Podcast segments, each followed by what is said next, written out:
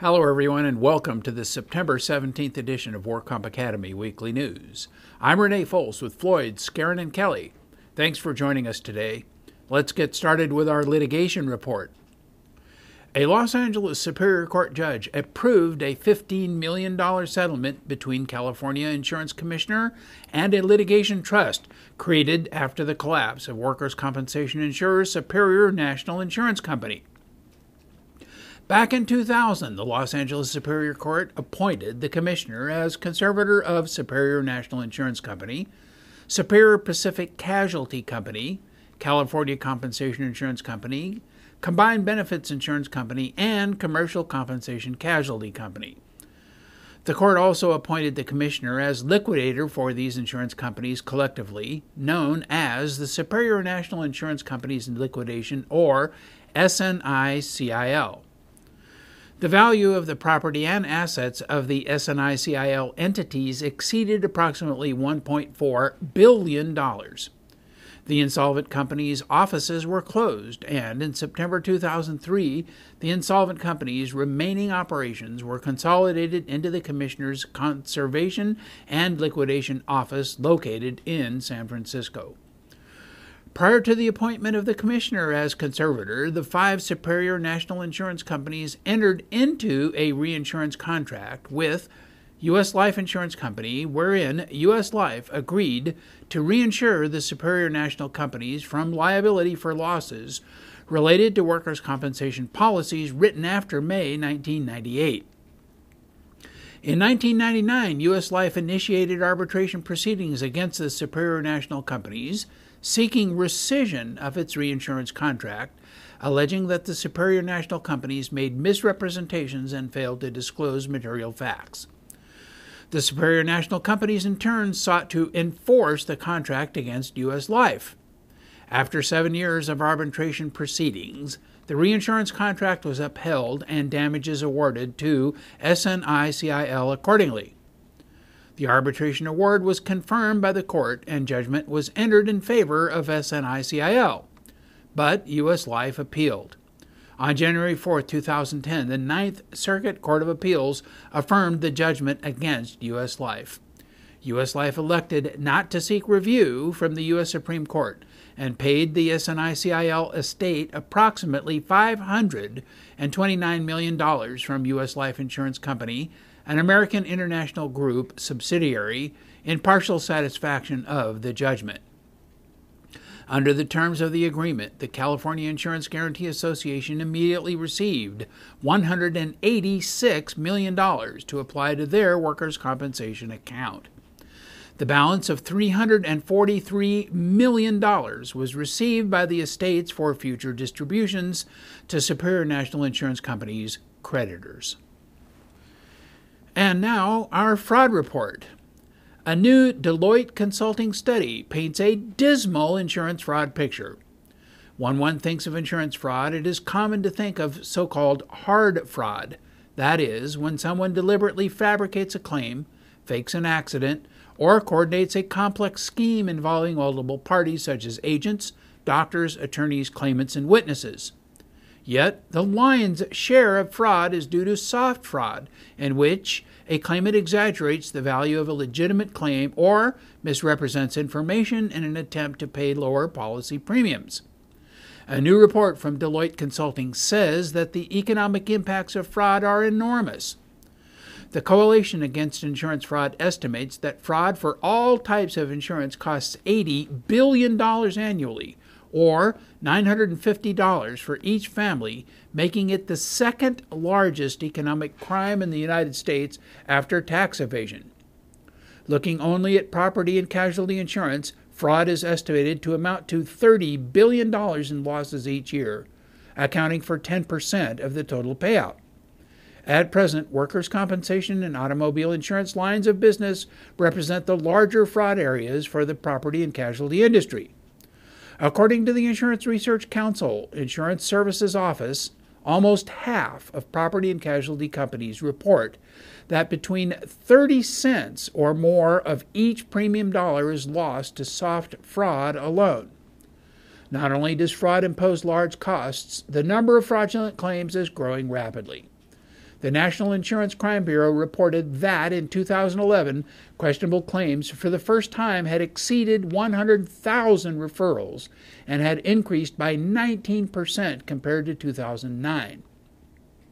While the NICB has played an important role in encouraging coordination across the industry, most carriers largely work independently on fraud.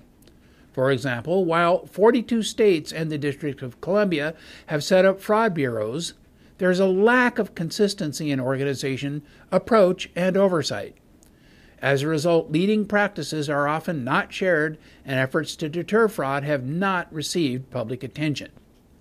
In prosecuting fraud, the onus is placed on the carrier to demonstrate that a claimant is fraudulent, and even where this is possible, the legal process is lengthy and inconsistent.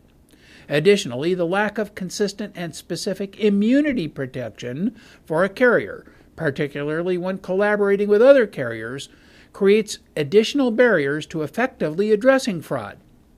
State and federal regulations are often unclear regarding the actions a carrier is allowed to take and the coverage and powers extended to state fraud bureaus. Despite the fact that fraud drives up premiums, many consumers have surprisingly tolerant attitudes towards insurance fraud. A 2008 survey by the Coalition Against Insurance Fraud found that roughly one in five U.S. adults, that's 40 million people, felt it was acceptable to defraud insurance companies under certain circumstances. The survey also found the number of consumers that felt various types of insurance fraud were unethical had declined over the previous decade. The International Association of Special Investigation Units presented awards to four individuals involved in fighting insurance fraud at the 27th Annual Seminar and Expo on Insurance Fraud held in Palm Desert, California. John Boatwright of Travelers Insurance received the 2012 Investigator of the Year award for his work that exposed a California based durable medical equipment company that was improperly increasing payments for medical equipment. His investigation showed the company was billing for expensive pieces of DME while delivering substandard models, providing altered source documents to substantiate the cost of certain pieces of equipment utilizing the state's lien process to further their enterprise and altering medical bills to test and deceive payment systems. As a result of the investigation, the insurer brought litigation through the California False Claims Act in late 2011, and the case was settled this year. Wendy Derzaf of the Los Angeles County District Attorney's Office received the 2012 Public Service Award for efforts in prosecuting a large, sophisticated international insurance fraud criminal enterprise being run out of Dubai in the United Arab Emirates.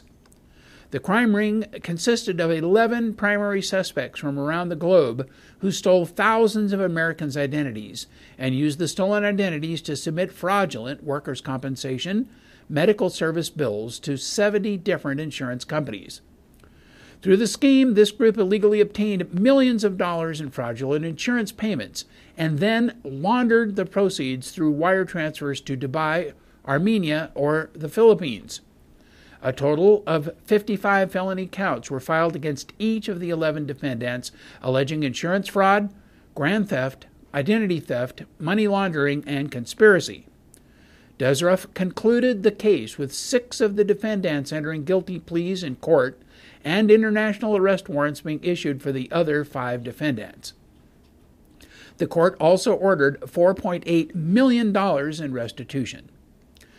Mary Durden of Geico was honored as Analyst of the Year for her work on a staged accident investigation in Georgia.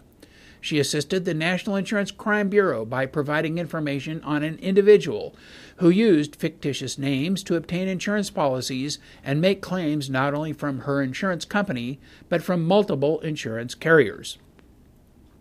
Many of the claims involved the same vehicle with the same damages, resulting in payments being made to the fictitious named individuals. Through Durden's analysis, more than 40 claims were identified and provided to the NICB, along with the summary of the claim information, photographs, and estimates of the damage. As a result of Durden's efforts, the U.S. Secret Service investigated four possible federal mail fraud, wire fraud, or bank fraud violations.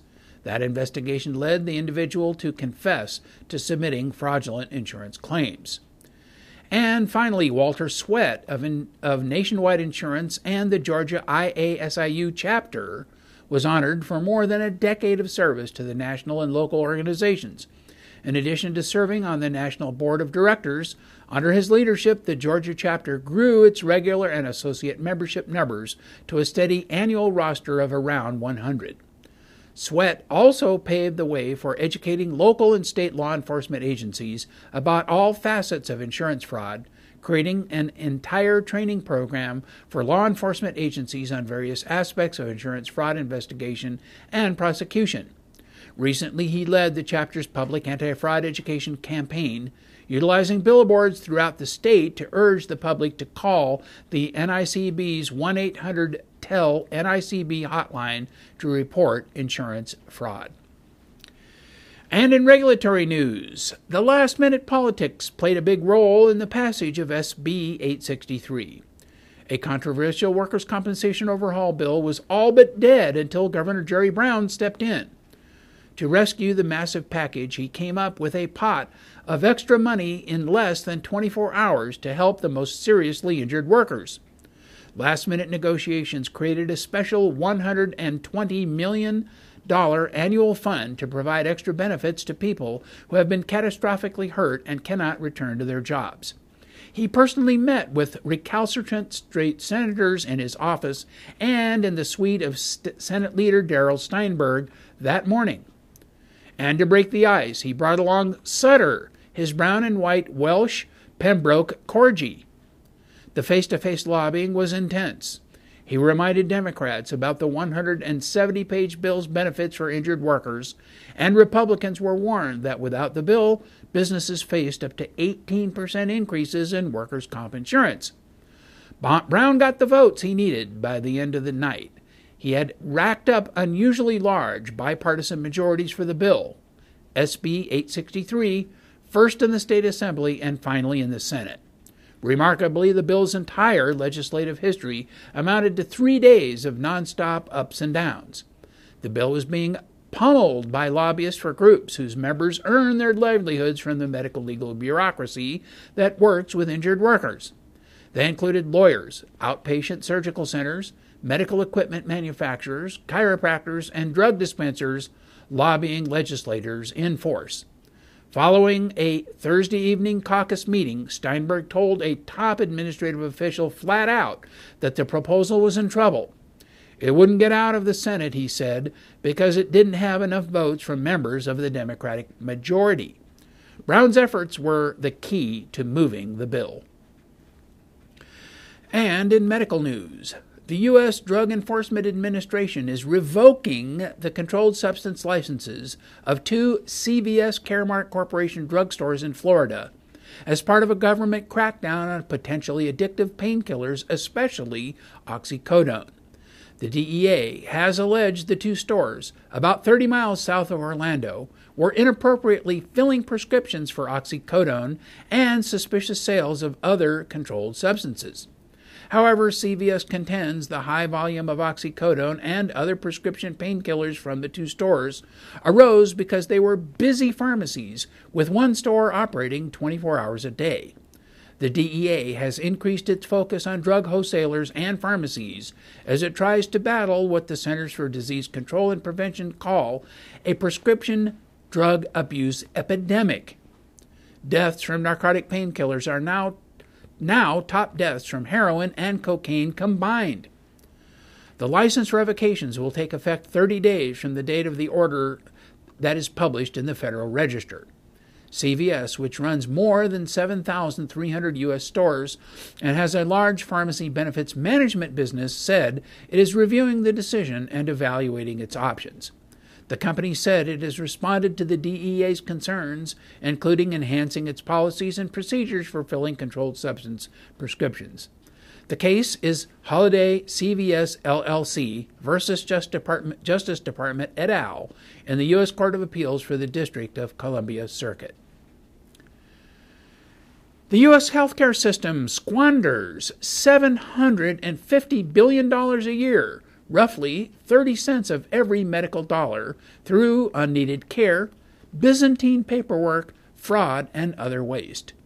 The Institute of Medicine report identified six major areas of waste.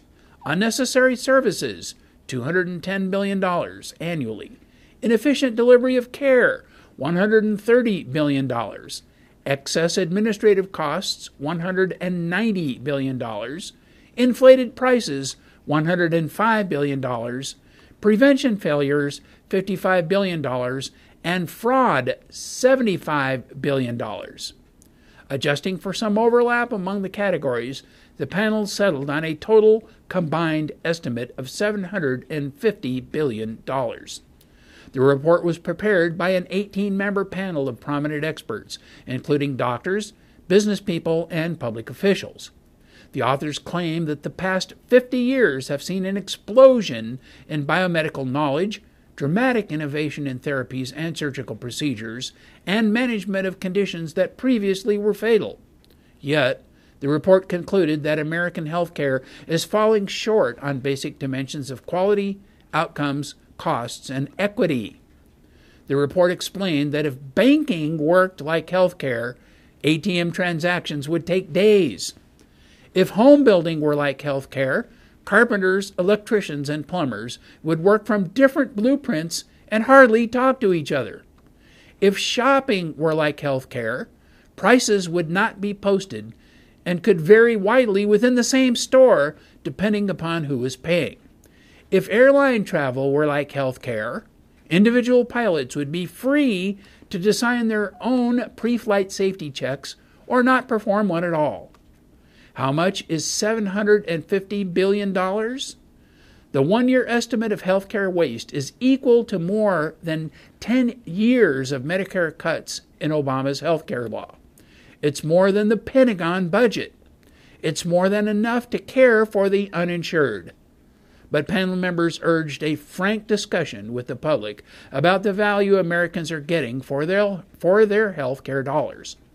As a model, they cited Choosing Wisely, a campaign launched earlier this year by nine medical societies to challenge the widespread perception that more care is better. Examples of wasteful care include most repeated colonoscopies within 10 years of a first such test, early imaging for most back pain, and brain scans for patients who fainted but did not have seizures. The report makes 10 recommendations, including payment reforms to reward quality results instead of reimbursing for each procedure, improving coordination among different kinds of service providers, leveraging technology to reinforce sound clinical decisions, and educating patients to become more savvy consumers. And in financial news, a BART director was stunned by the amount of open work comp claims pending against the organization. Nearly $9 million in operating funds was approved by BART to help deal with workers' compensation claims from 800 employees, a number that came as a surprise to several agency directors. Rising healthcare costs, an increase in surgical operations, and rapidly aging workforce are some of the reasons the transit agency has forced, been forced to deal with $8.9 million in unexpected workers' comp costs. The funding allocation, which coincided with a separate $1 million investment for a new workers' comp risk management program, was authorized unanimously as part of a wrap up to BART's operating budget for the fiscal year. Several directors on BART's board expressed incredulity that the agency was dealing with 800 open work comp claims. Director Joel Keller pointed out that the district only employs 3,000 people total. Director James Fang said he was absolutely stunned that so many of the agency's employees, past and present, were collecting work comp. A new GAO study says that disability and unemployment double dipping has exploded.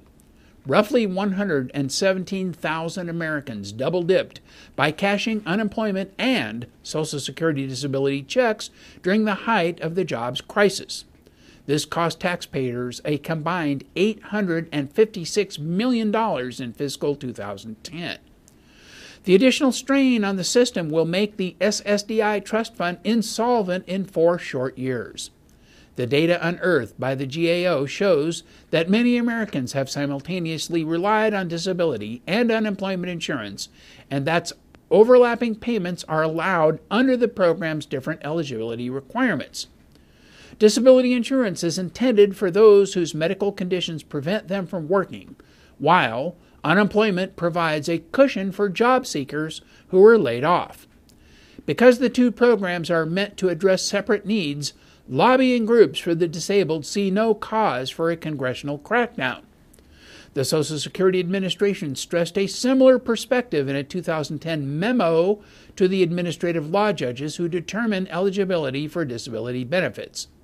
It is SSA's position that individuals need not choose between applying for unemployment insurance and Social Security disability benefits because of the lengthy process in determining if Social Security will be awarded. Under the rules for disability, recipients must have a condition that prevents them from participating in substantial gainful activity or work that generated more than $12,000 of income in 2010. But some states allow workers with earnings below that level to qualify for unemployment benefits as well. No current federal law authorizes a reduction or elimination of benefits in the case of double dipping. And neither the Social Security Administration nor the Labor Department has a process to identify these overlapping benefit payments. The average double dipper collected $7,316 in fiscal 2010. About 1,500 reaped more than $40,000 a year. One individual highlighted in the report got $62,000 during that period. And in other news, a new California Workers' Compensation Institute injury scorecard offers detailed data on work injury claims involving shoulder, arm, knee, and lower leg sprains. The Institute compli- compiled data for the scorecard from 236,567 open and closed California workers' compensation claims from accident years 2001 through 2011. As of January 2012, aggregate medical and indemnity benefit payments on those claims totaled nearly $2.4 billion. The scorecard notes that during the 11 year study period, workers with these types of sprains accounted for 10.6% of California's job injury claims. But only one in seven of these injuries involved a permanent disability payment, and they had a relatively low attorney involvement rate.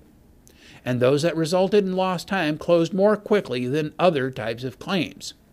On the other hand, the scorecard reveals that while average paid losses on shoulder, arm, knee, and lower leg claims were consistently below the average for all claims, in recent years the loss payments on these claims have moved up from their post reform lows. The next scorecard in the series will focus on claims involving degenerative, infective, and metabolic joint disorders.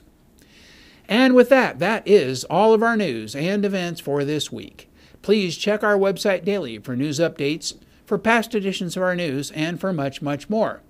And remember, you can subscribe to our weekly news podcasts and special reports using your iPhone, your iPad, or iPod by searching for the WorkComp Academy in the iTunes Store.